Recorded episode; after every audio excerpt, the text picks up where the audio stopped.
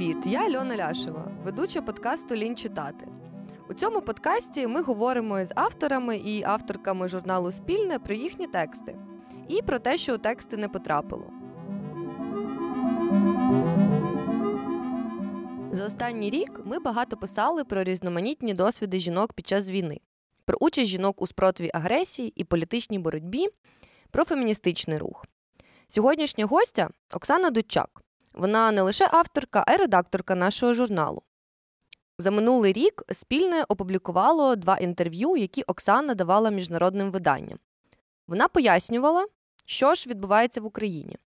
Також у нас виходила, не можу інакше сказати, але замітка блокбастер про те, що ж багато лівих за кордоном не зрозуміли про вторгнення Росії і про зброю.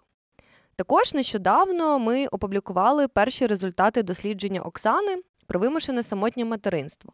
Крім цього, вона долучилась і до написання феміністського маніфесту про право українського суспільства на спротив.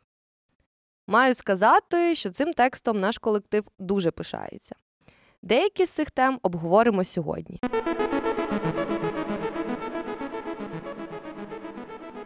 Оксано, привіт! Привіт! Ми вдруге зустріли 8 березня під час повномасштабного вторгнення. І, чесно кажучи, і в цей раз, і минулого року на мене нахлинали думки про те, як неймовірно було виходити на марші, організовувати івенти про права жінок. У часи, коли нам не треба було виживати, щоб прагнути гендерної рівності. Часи, коли таке гендероване насильство, як домашнє, було найжахливішим проявом патріархату в українському суспільстві. Зараз же іноді відчувається конфлікт між тим, що ти феміністка і хочеш рівних прав, і необхідністю підтримувати український спротив щоденно. Принаймні на практиці зараз доводиться направляти свої сили в першу чергу на гуманітарну роботу, на допомогу армії, а на організацію заходів просто не вистачає сил в багатьох. Чи такий конфлікт існує на суспільному рівні, іншими словами? Чи права жінок справді на часі в лапках, звичайно, я це кажу, в той час, коли страждають усі українці? І чи можна сказати, що вторгнення змінило український фемінізм? Я, звісно, цілком згодна, що воно змінило український фемінізм. Я не впевнена, що тут можна говорити про конфлікт інтересів. Це просто зовсім інша реальність, в якій ми опинилися дуже раптово. А, І тому, ну, безперечно, багатьох, особливо тих, хто зараз в Україні, та в принципі тих, хто виїхали, дуже сильно змінилися пріоритети. Але при цьому ну, треба розуміти, що навіть в якихось гуманітарній підтримці чи в допомозі армії дуже багато активісток вони все рівно залишаються в такому, зберігають цей фокус е, на проблемах гендерної нерівності. Тобто, звісно, частина Е, е, активісток, частина ініціатив вони переключилися на таку загальну гуманітарну підтримку, і це, звісно, дуже важливо, тому що в них вони могли це робити, якщо в них були, наприклад, якісь напрацьовані зв'язки е, з організаціями за кордоном, з донорами, з різними спільнотами, і вони могли збирати гуманітарну допомогу, організовувати це все. І тому вони використали це для того, щоб займатися загальною гуманітарною підтримкою чи зборами для армії.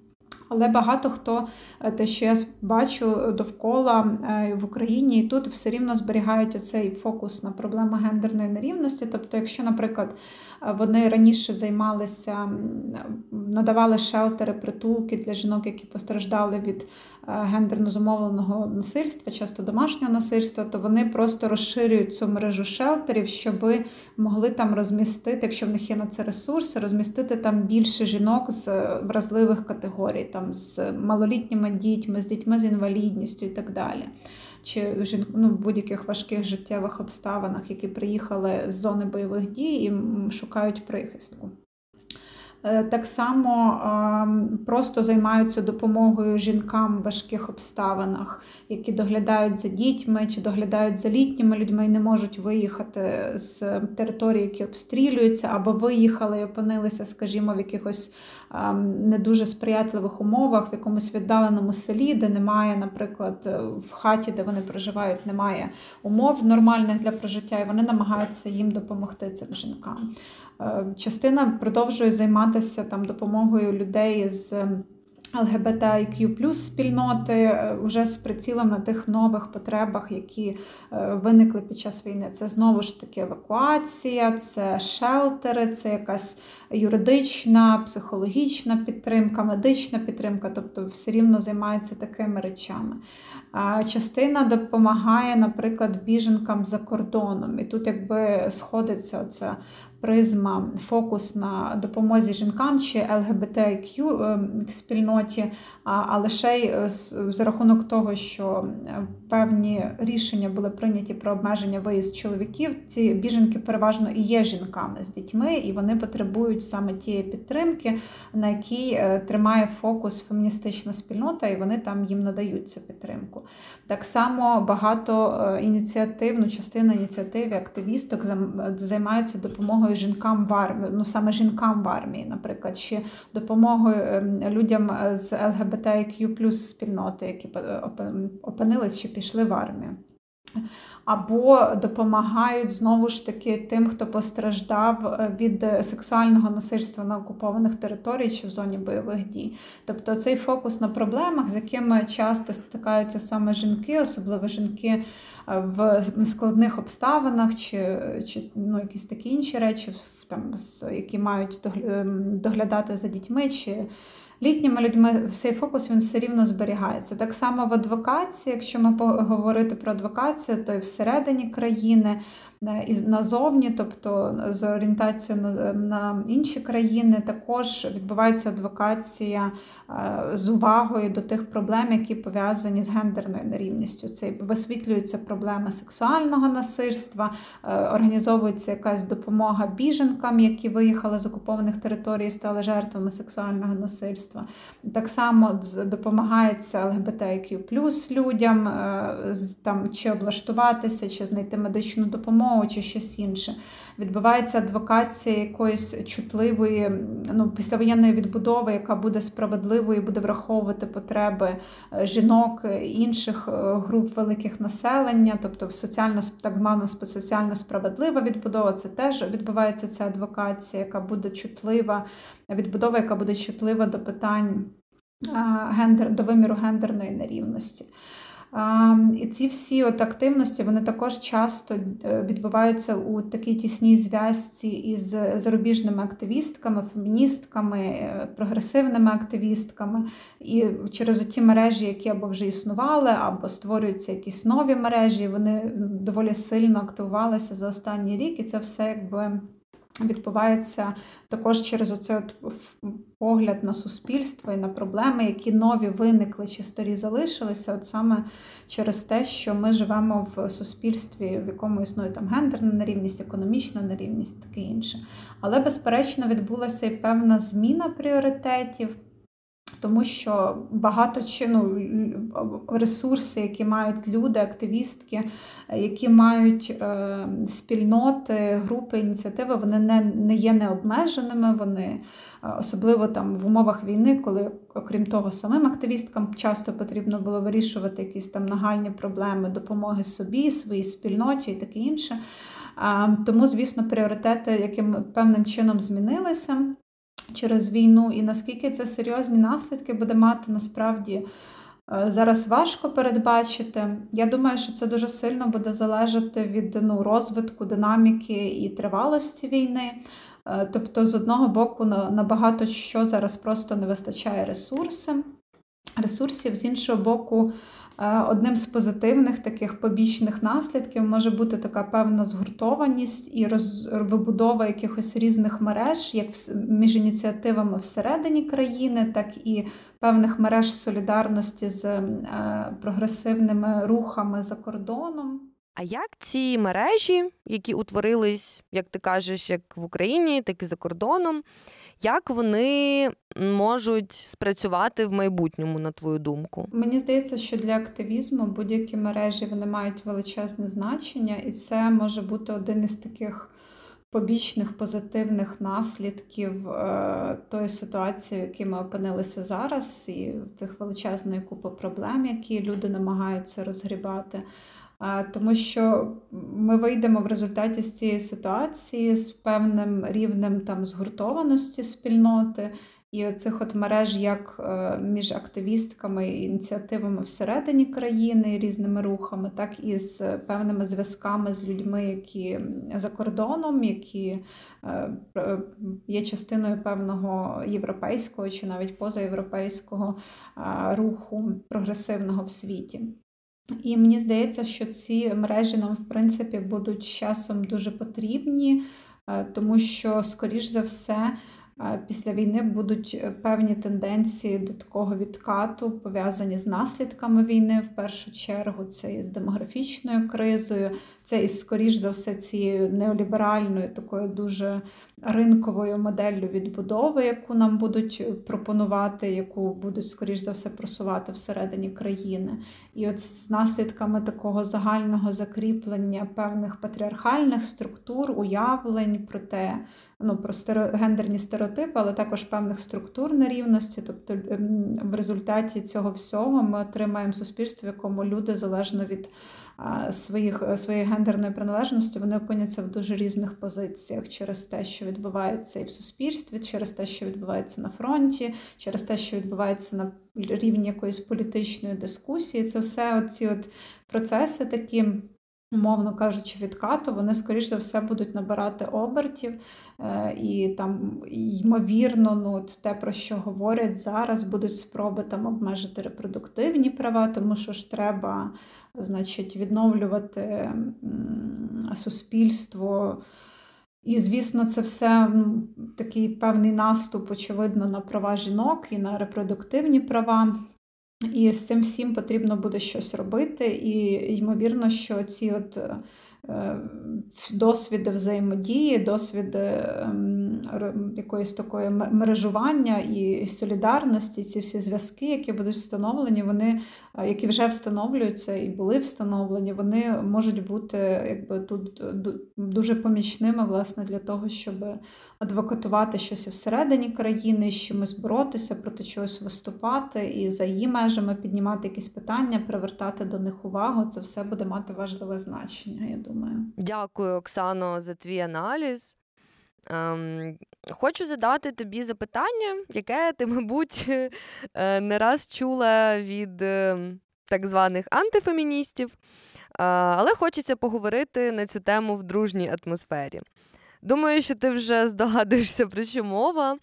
Е, Я хочу запитати, що ти думаєш про заборону виїзду чоловіків з країни в той час, коли жінки мають таке право? Це, звісно, одне з найскладніших питань, над яким там я і деякі інші товаришки е, думають уже певний час, тому що це, це справді дуже складне і комплексне питання.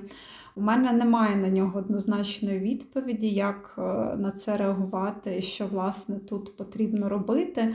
Але я точно вважаю, що дискусія чи про те, що це така от плата за за привілеї, які мали чоловіки, це дуже дуже деструктивна дискусія, тому що, безперечно, та ситуація, яку ми маємо, із обмеженням виїзду, із ем, зобов'язанням ставати на військовий облік і для частини йти е, у військо це наслідок патріархату, але це ну, точно не означає, що е, чоловіки якби заслужили індивідуальні там чоловіки чи чоловіки як група заслужили те, що от вони зараз опинилися в такому, скажімо, багато чому обмеженому становищі, і для частини з них в дуже загрозливому, в тому числі фізичному, фізично загрозливому становищі. Е, тому що ну, ми можемо сказати, окей, ну там треба було їм раніше проти цього патріархату боротися. Ну, але, скажімо, відверто, величезна частина жінок також проти нього не боролася. І це не означає, що хтось у чомусь тут винен чи має нести за щось розплату. Тобто ця от дискусія про плату за привілеї, мені здається, це зовсім не та точка, з якої треба починати цю розмову. І ми, якби всі розуміємо, ну, що війна це така, умовно кажучи, екстраординарна ситуація. В такому дуже умовному, ну тобто це така вибух в дуже такому умовному нормальному плині е, нашого життя і життя нашого суспільства, і вона вимагає певних екстраординарних рішень, але питання, ну, як мінімум, потрібно говорити про те, чи є ці рішення правильними, чи є вони своєчасними, і які наслідки вони будуть мати для всіх, в тому числі е, ну, великою мірою насправді і для жінок.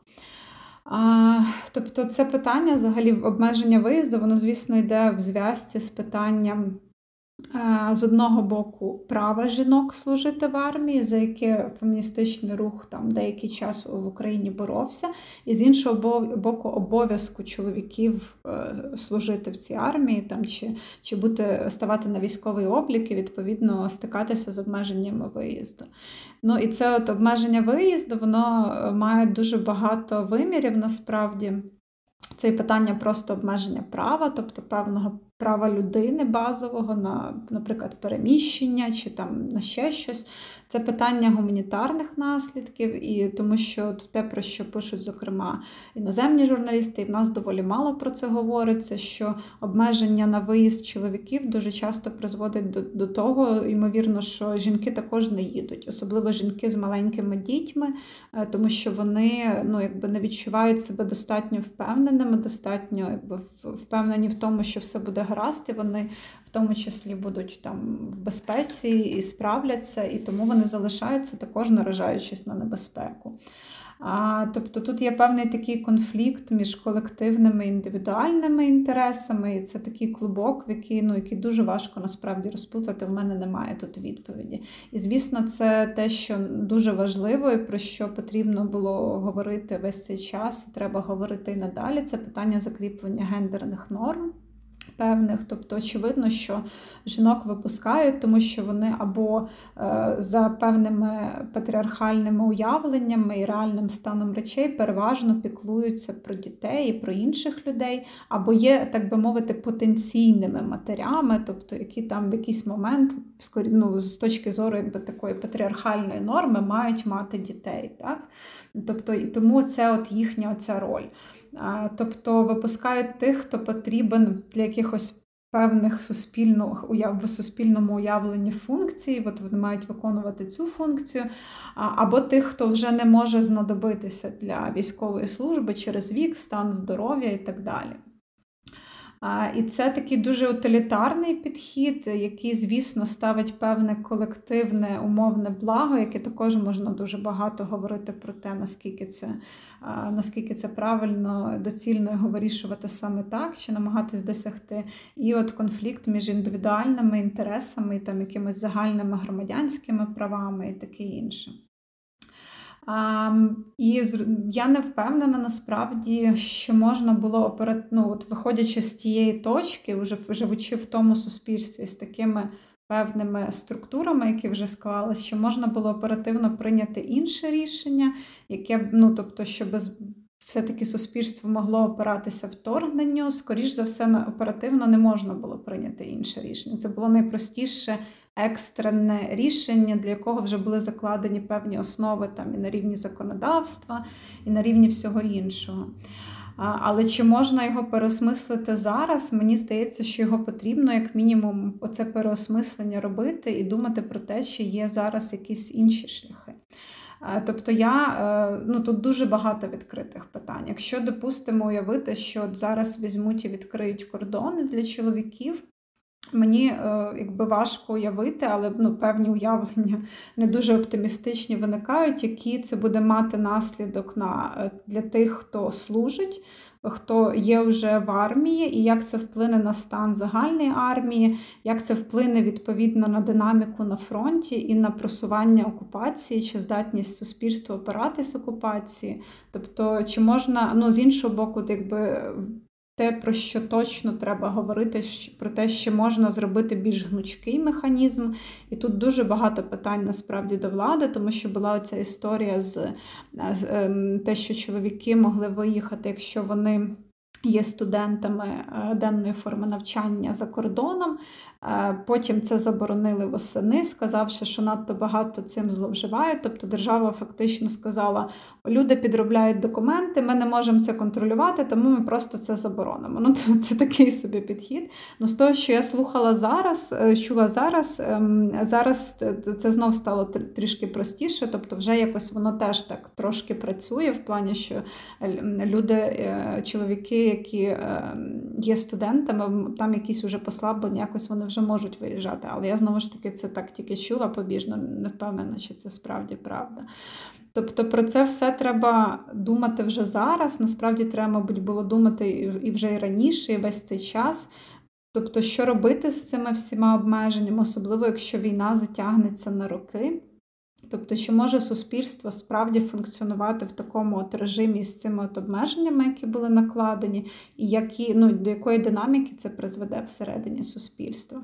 Тобто, якщо на початку це зрозуміло було зроблено для того, щоб втримати якусь систему оборони від повного колапсу, то в довготривалій перспективі це може мати просто багато негативних наслідків, які можуть просто ну, не не відіграва, ну, не, балансу, не збалансовувати цей позитив, те, що система оборони працює.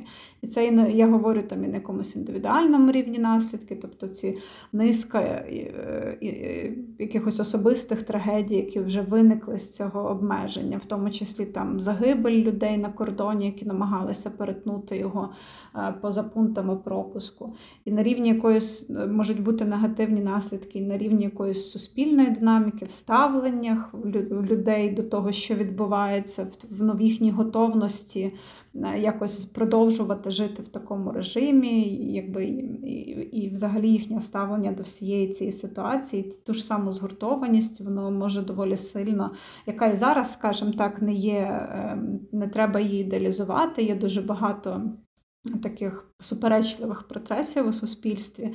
Але як це може е, далі зіграти, якщо справді війна буде тривати роками, це дуже важко передбачити. І, звісно, ну, те, що про, про те, що має величезне значення, незалежно від того, там, навіть якщо людина сприймається як плату за якісь там е, привілеї чоловічі, які були раніше, а от зараз, типу, давайте за них ви будете розплачуватись, то все рівно, як мінімум, навіть з цієї позиції, е, мені здається, ну, складно не думати про те, які наслідки це буде мати для закріплення гендерних норм. Тому що е, зрозуміло, що зараз ми маємо таку класичну, ну, це доволі типова система для е, е, динаміка для багатьох воєн і, конфліктів військових, оці закріплення певних таких мілітаризація суспільства, закріплення гендерних стереотипів. Але ну, тобто не говорити про це також мені здається неправильно, тому що ми маємо цю класичну модель, коли чоловік захисник і жінка е, піклувальниця. Там, І от і насправді ця модель навіть зараз вона не така однозначна, тому що е, для багатьох сімей е, я так собі уявляю, ну, жінки, які виїхали з дітьми, вони ж там опинилися дуже часто якось якраз в ролі єдиної годувальниці цих дітей, не лише їх єдиної піклувальниці. Тобто, вже були є такі якісь певні неоднозначні штуки. Як воно відіграє після війни, це дуже важко передбачити, але навряд чи е, можна робити вигляд, що це не має значення чи не буде мати тривалих наслідків для гендерної нерівності в суспільстві. Дякую. Це питання підводить нас до розмови про досвіди українських біженок. У твоїй статті про вимушене самотнє материнство ти описуєш, як серед біженок формуються мережі солідарності, які в першу чергу допомагають їм е, збирати своє життя докупи за кордоном. Розкажи, будь ласка, які основні виклики зараз стоять перед українками, яким довелося поїхати, і як е, цей досвід біженства такої великої частини жінок може вплинути на майбутнє країни? Я почну, мабуть, з викликів, і тут вони всі доволі насправді різні. Тобто є якийсь спільний виклик, це питання пошуку безпечного місця, питання якогось облаштування там, питання, що багато жінок справді опинилися в ситуації самотнього вимушеного самотнього материнства, коли вони є єдиними і піклувальницями, і все решта, і фактично діти там і часто часто деколи інші члени сім'ї, які не можуть про себе попіклуватися, якби повністю від них залежать, і це величезне ну, навантаження, фізичне, психологічне, звісно. Але е, зрозуміло, що багато вик... ну, всі ці виклики вони якимось чином пов'язані з питанням виживання і питанням інтеграції вже як другим етапом. І насправді ці виклики дуже сильно залежать від країн, тому що, хоча на рівні європейської спільноти було прийнято єдине рішення про те, що українці переважно українки мають право заїхати, мають право отримати цей статус тимчасового захисту, легально перебувати там, працювати і так далі. Але е, обсяги якоїсь справжньої підтримки і навіть нюанси з цим статусом дуже сильно відрізняються від країни до країни. І від цього, звісно, якби залежать і ті виклики, з якими стикаються люди. Тому що якщо е, там в одних країнах е, їх е, фактично дуже мало підтримують матеріально і вони змушені. Часто без знання мови просто негайно шукати якусь роботу, щоб себе і дітей там, припустимо, утримувати. І що означає, що ця робота, скоріш за все, буде дуже низько оплачувана і низькокваліфікована, тому що вони не знають мови і в більшості випадків не мають там якихось виходів е, на підтримку іншу. Ну, тобто, звісно, що є жінки більш привілейовані, які е, знають там мови, скажімо, мають якісь зв'язки в організаціях, які можуть їх прилаштувати, вони можуть працювати в цих організаціях, але більшість, звісно, таких виходів немає, і вони опиняються, що в багатьох країнах в ситуації, що вони змушені негайно йти на ринок праці, в дуже прикарних, часто можуть бути неоформлені відносини, низькооплачувані і так далі. З іншого боку, є країни, які, в яких зовсім інша система, де інтенсивна система підтримки. Відповідно, людей на ринок праці ніхто не виштовхує зразу, е, вони проходять власне інтеграцію, таку, якою, яка сконструйована десятиліттями інтеграції вихідців з інших країн в цих країнах, і це і вивчення мови, і там якісь інші речі. Е, і це, звісно, ну, краща ситуація, ніж в тих країнах, де все працює трошки інакше. Але з іншого боку, навіть ну, в країнах, які працюють з якимись кращими зразками соціальної підтримки, все рівно є величезна купа проблем, пов'язаних з пошуком житла, якого дуже часто бракує, е, і пов'язаних, наприклад, з пошуком місць в садочках, якщо є маленькі діти, і цих місць в садочках також дуже часто бракує, з пошуком лікаря, тобто там є величезна інша. Ем, купа проблем, які пов'язані дуже часто з цими доглядовою підтримкою.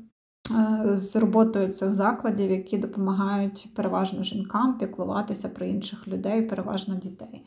Е, тобто, це, звісно, створює якийсь такий загальний фон викликів. І жінки намагаються з ними справитися. І це, власне, те, що мене якби дуже там цікавить, як і просто по-людськи, так і е, з точки зору досліджень, тобто як вони з цим справляються. Е, дуже часто відірвані якби, від свого звичного оточення. Тобто, навіть ми розуміємо, що, звісно, в Україні там теж всі ці системи працювали не бездоганно далеко, вони були дуже недофінансовані, і часто там потрібно було майже завжди мати когось, хто може тебе підстрахувати, якщо там дитина захворіє чи садочок дочка там працює сьогодні садочок по скороченому графіку, а тобі треба на роботу і так далі. Тобто це все е, звичайно е, зазвичай вирішувалося через певні такі от зв'язки, підтримки, друзі, сусіди, родичі в першу чергу. І також це дуже часто була саме така дуже гендерована штука. Тобто підтримку цю надавали також переважно інші жінки. Ну, в першу чергу бабусі, якщо вони були поряд, але також це могли бути там і, сестри, і старші доньки, і подруги, і сусідки, і все що завгодно. Тобто, звісно, були залучені і чоловіки великою мірою, там дуже сильно все залежить від моделі сім'ї, але зараз оці жінки опинилися часто без чоловіків взагалі.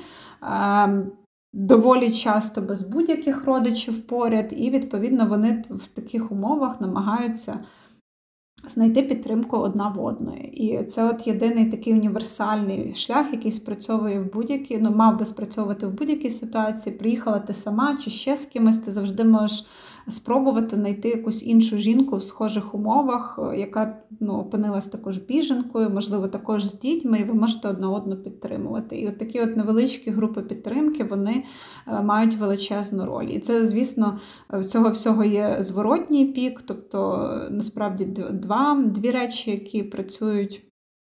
Скажімо так, не на покращення, на погіршення скоріше, що дуже часто ем, ну, Моє припущення, що часто е, жінки, які не наважуються виїжджати, вони власне бояться цієї самотності, що вони будуть ізольованими і не буде нікого, хто би міг їх підстрахувати, і тому вони залишаються якби в знайомому оточенні, навіть якщо це ризиковано, в тому числі там може бути там якась загроза там обстрілів і таке інше.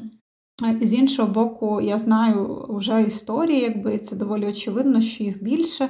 Е, коли жінки, е, опинившись самі, особливо якщо діти геть малі, там одна чи дві дитини, е, вони не справлялися, не не могли з різних причин знайти оцієї підтримки від інших жінок, тому що вони, наприклад, опинялися в маленькому містечку, де там не було або було дуже мало інших українок, чи просто там в силу будь-яких обставин от вони не знаходили цієї підтримки. І в частині випадків це призводить до того, що вони просто повертаються, тому що ну, вони не справляються. Зрозуміло, що ну. Е, зрозуміло, що вони не справляються, тому що ну, величезна кількість питань, які їм потрібно вирішувати, мало часу, ну і так далі, мало енергії, мало всього.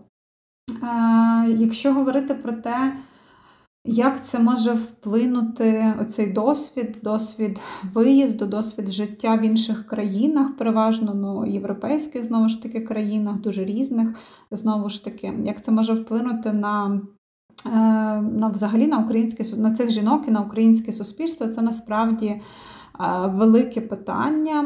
Я думаю, також тут немає якоїсь такої чіткої відповіді, тому що е, перше питання це хто з них вернеться. І тут треба розуміти, що чим довше триває війна, чим тим більше вони інтегруються, і тим більше шансів, що значна частина з них залишиться. Тобто, звісно, зараз опитування показують, що переважна більшість е, каже, що вони будуть вертатися, вони планують там вернутися найближчий час чи там протягом якогось певного періоду часу. Але треба частково розуміти, що такі відповіді можуть бути не тому, що люди справді вернуться, тому що вони хочуть вернутися, або тому, що вони розуміють, що від них очікують, щоб вони вернулися. Це така сама от якби пастка, яка, в якій часто опиняються, наприклад, мігрантки, е, трудові мігрантки, які їдуть, допустимо, в Італію, і вся їхня ідентичність насправді великою мірою вибудовується довкола цієї наративу про те, що я повернуся в Україну. Хоча насправді на практиці вони нічого не роблять для того, щоб вернутися і живуть там роками, і, ну, але вони мають про це говорити, тому що, ну, тому що вони так це відчувають. Е, тобто, знову ж таки, є це питання, яка частина з них вернеться. Тобто багато залишиться. І тут, якби може бути такий принаймні важіль тиску, можна так це сформулювати, на українську владу з прицілом, щоб відбудова, яка буде відбуватись після війни, була якби враховувала це, що їм потрібно якось привабити цих людей, тобто, що їм потрібно робити відбудову таким чином, щоб е, принаймні для якихось із цих людей повернутися в Україну не було, як знаєш, пірнати е, з головою в якісь щось страшне і незрозуміле. Тобто для них потрібно буде створити умови, ну якісь мінімальні, хоча б, тобто, особливо, якщо ми говоримо про людей, в яких є маленькі діти, чи про людей, в яких є там в сім'ї люди з інвалідністю, тобто для них всіх потрібно. Е, частина, звісно, вернеться і просто, тому що тому що вони е, планують вернутися зразу. Але для багатьох будуть, ну, вони будуть робити цей вибір, і можливо, це от перспектива цього вибору, що люди справді ну, якби, інтегрувалися там чи почали інтегруватися і живуть в країнах, в яких, наприклад, сильна система соціального забезпечення підтримки, і якби українському суспільству тоді відповідно потрібно буде рівнятися у відбудові саме на ці суспільства. І це можливо такий от побічний. Важіль впливу тиску на владу, який вона, звісно, буде і сама відчувати, а який можна, крім того, ще й політизувати насправді. А інше питання, наприклад, якщо вони залишаться там, це добре чи це погано? Тобто, звісно, є от такий дискурс моральної паніки, що от всі виїхали. Ну і звісно, є, е, будуть негативні наслідки для суспільства, тому що ну, і негативні наслідки самої війни, е, руйнування, е, там смертей і всього, і всього іншого, і впливу на здоров'я. Але от насправді відповідь на питання. Чи якщо вони залишаться, це добре чи погано, вона може бути не настільки однозначною. Тому що ми розуміємо, що які, коли б не закінчилась війна, і там в якій конфігурації вона б не закінчилась, це буде вже інше суспільство, дуже інше. В тому числі, наприклад, із зруйнованою е, зруйнованою індустрією, зруйнованою промисловістю. Е, і, от, наприклад, е, чи будуть справді, чи зможе влада зробити відбудову таким чином і настільки швидко, щоб справді була можливість дати роботу всім тим людям, які її втратили через е, війну, через руйнування, через знищення е, промисловості. Чи може насправді буде не так не такий вже й катастрофічний варіант, якщо частина з них там залишиться і е, буде підтримувати, як це зазвичай і доволі часто відбувається, свої сім'ї. З іншого боку, треба розуміти, що ну, коли закінчиться війна відкриються кордони, виїде ще частина людей, які будуть їхати просто на воз'єднання сім'ї, або тому, що в Україні буде дуже важко через обставини. Ну і це знову ж таки величезна, величезна купа всього. Е, що потрібно буде, але принаймні перспектива там повернення більшої частини цих людей вона є дуже важлива з точки зору політичного тиску на владу, і її потрібно буде використовувати, тому що ми хочемо, щоб це було суспільство, в яке люди хочуть вертатися, не тому, що в них немає іншого виходу, а тому, що їм їм буде там добре. Ти дуже влучно сказала про суспільство, в яке хочеться повертатись. І звичайно, ми чекаємо не лише на наших подруг, сестер мам, які поїхали за кордон, але і чекаємо на наших захисниць. І, от, власне, моє наступне питання про них. В перші тижні вторгнення багато жінок приєдналося до армії. І наразі Збройні сили України мають е, дуже високий рівень залученості жінок в порівнянні з іншими арміями світу. Але це цифри. Можеш розказати, про що свідчить ця тенденція, і які загалом умови для жінок в українській армії, і що може і має бути покращено? Якщо говорити про цифри, що вони значать, ну перш за все, це звісно е, результат Ну, те, що це можливість, в принципі, відкрита для жінок, і вона може бути використана, якщо вони так захочуть, на відміну від чоловіків, які частина з яких зобов'язані це робити. Це результат е, тієї роботи, яка була зроблена частиною феміністичного руху за ці всі роки, переважно починаючи з 2014 року, коли питання наявності права жінки бути в армії, права там займати певні посади в армії на рівні там з чоловіками, вони доволі активно адвокували власне відбувалася адвокація цих питань. Відбувалася, звісно, і адвокація питань умов, в яких ті жінки там е, перебувають. І тут, звісно, були питання е, сексуального насильства чи сексуального харасменту в армії. Які є дуже важливими питання наявності належно безпечних умов праці, якщо так говорити, тобто якоїсь належної ем, е, форми і інших речей, які є важливими для певних видів служби, які б враховували потреби жінок. Е, те, що ну, на банальному, такому дуже повсякденному е, рівні, наприклад, говорилось про таку потребу, що, що власне, окей, е, жінки, в жінок бувають місячні, типу їм потрібно десь брати якби, ну, прокладки там, чи тампони, чи чим вони користуються, і чому це, наприклад, не враховано в, для тих жінок, як якась базова потреба для тих жінок, які опинилися в армії. І це стосується там розмірів форми, взуття життя, їх зручності, пристосованості для жіночого якби, тіла, е, тіл, які теж бувають дуже різні. Тобто, це все, звісно, піднімалося і до повномасштабного вторгнення, і зараз воно, наскільки я слідкую, продовжує частково підніматися ці питання.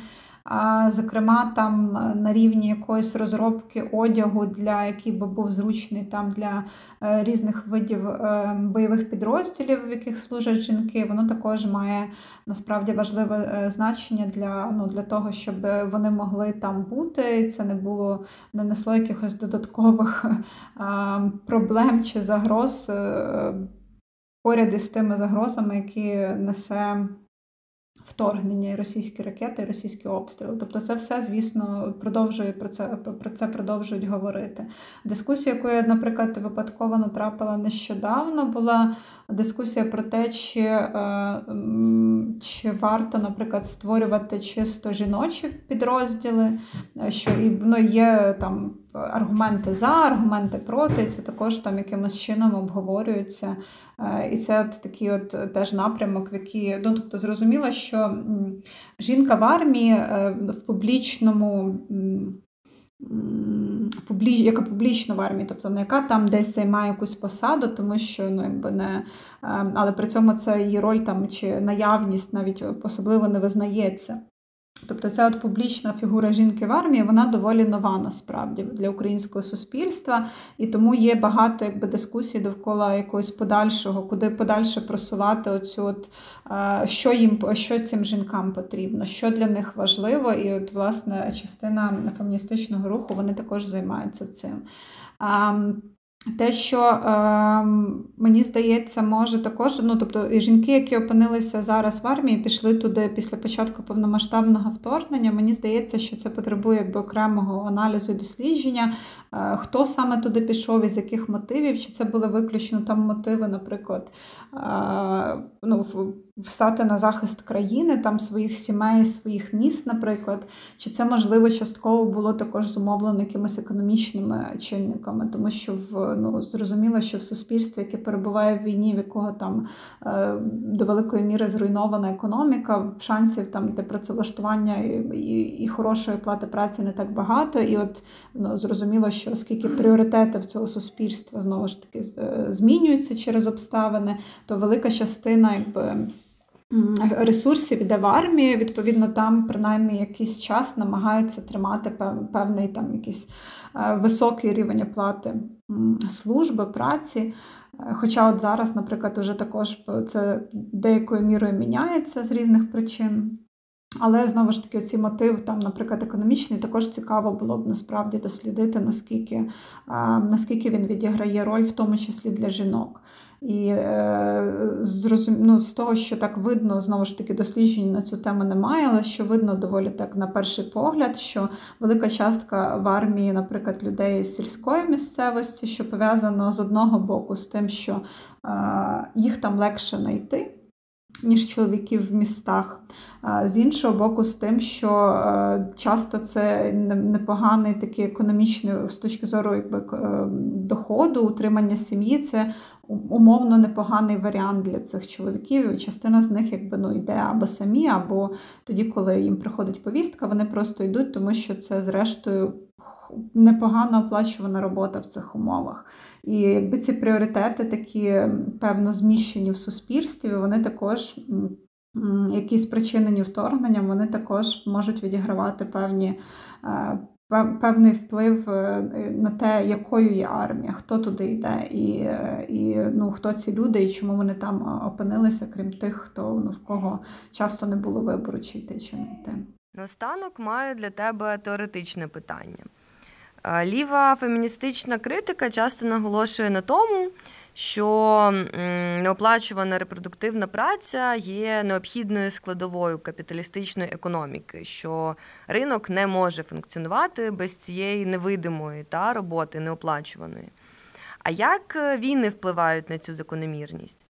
Е, наприклад, е, Друга світова війна парадоксально емансипувала жінок. Вони мали забезпечувати тил тим самим отримали більше можливостей у публічній сфері.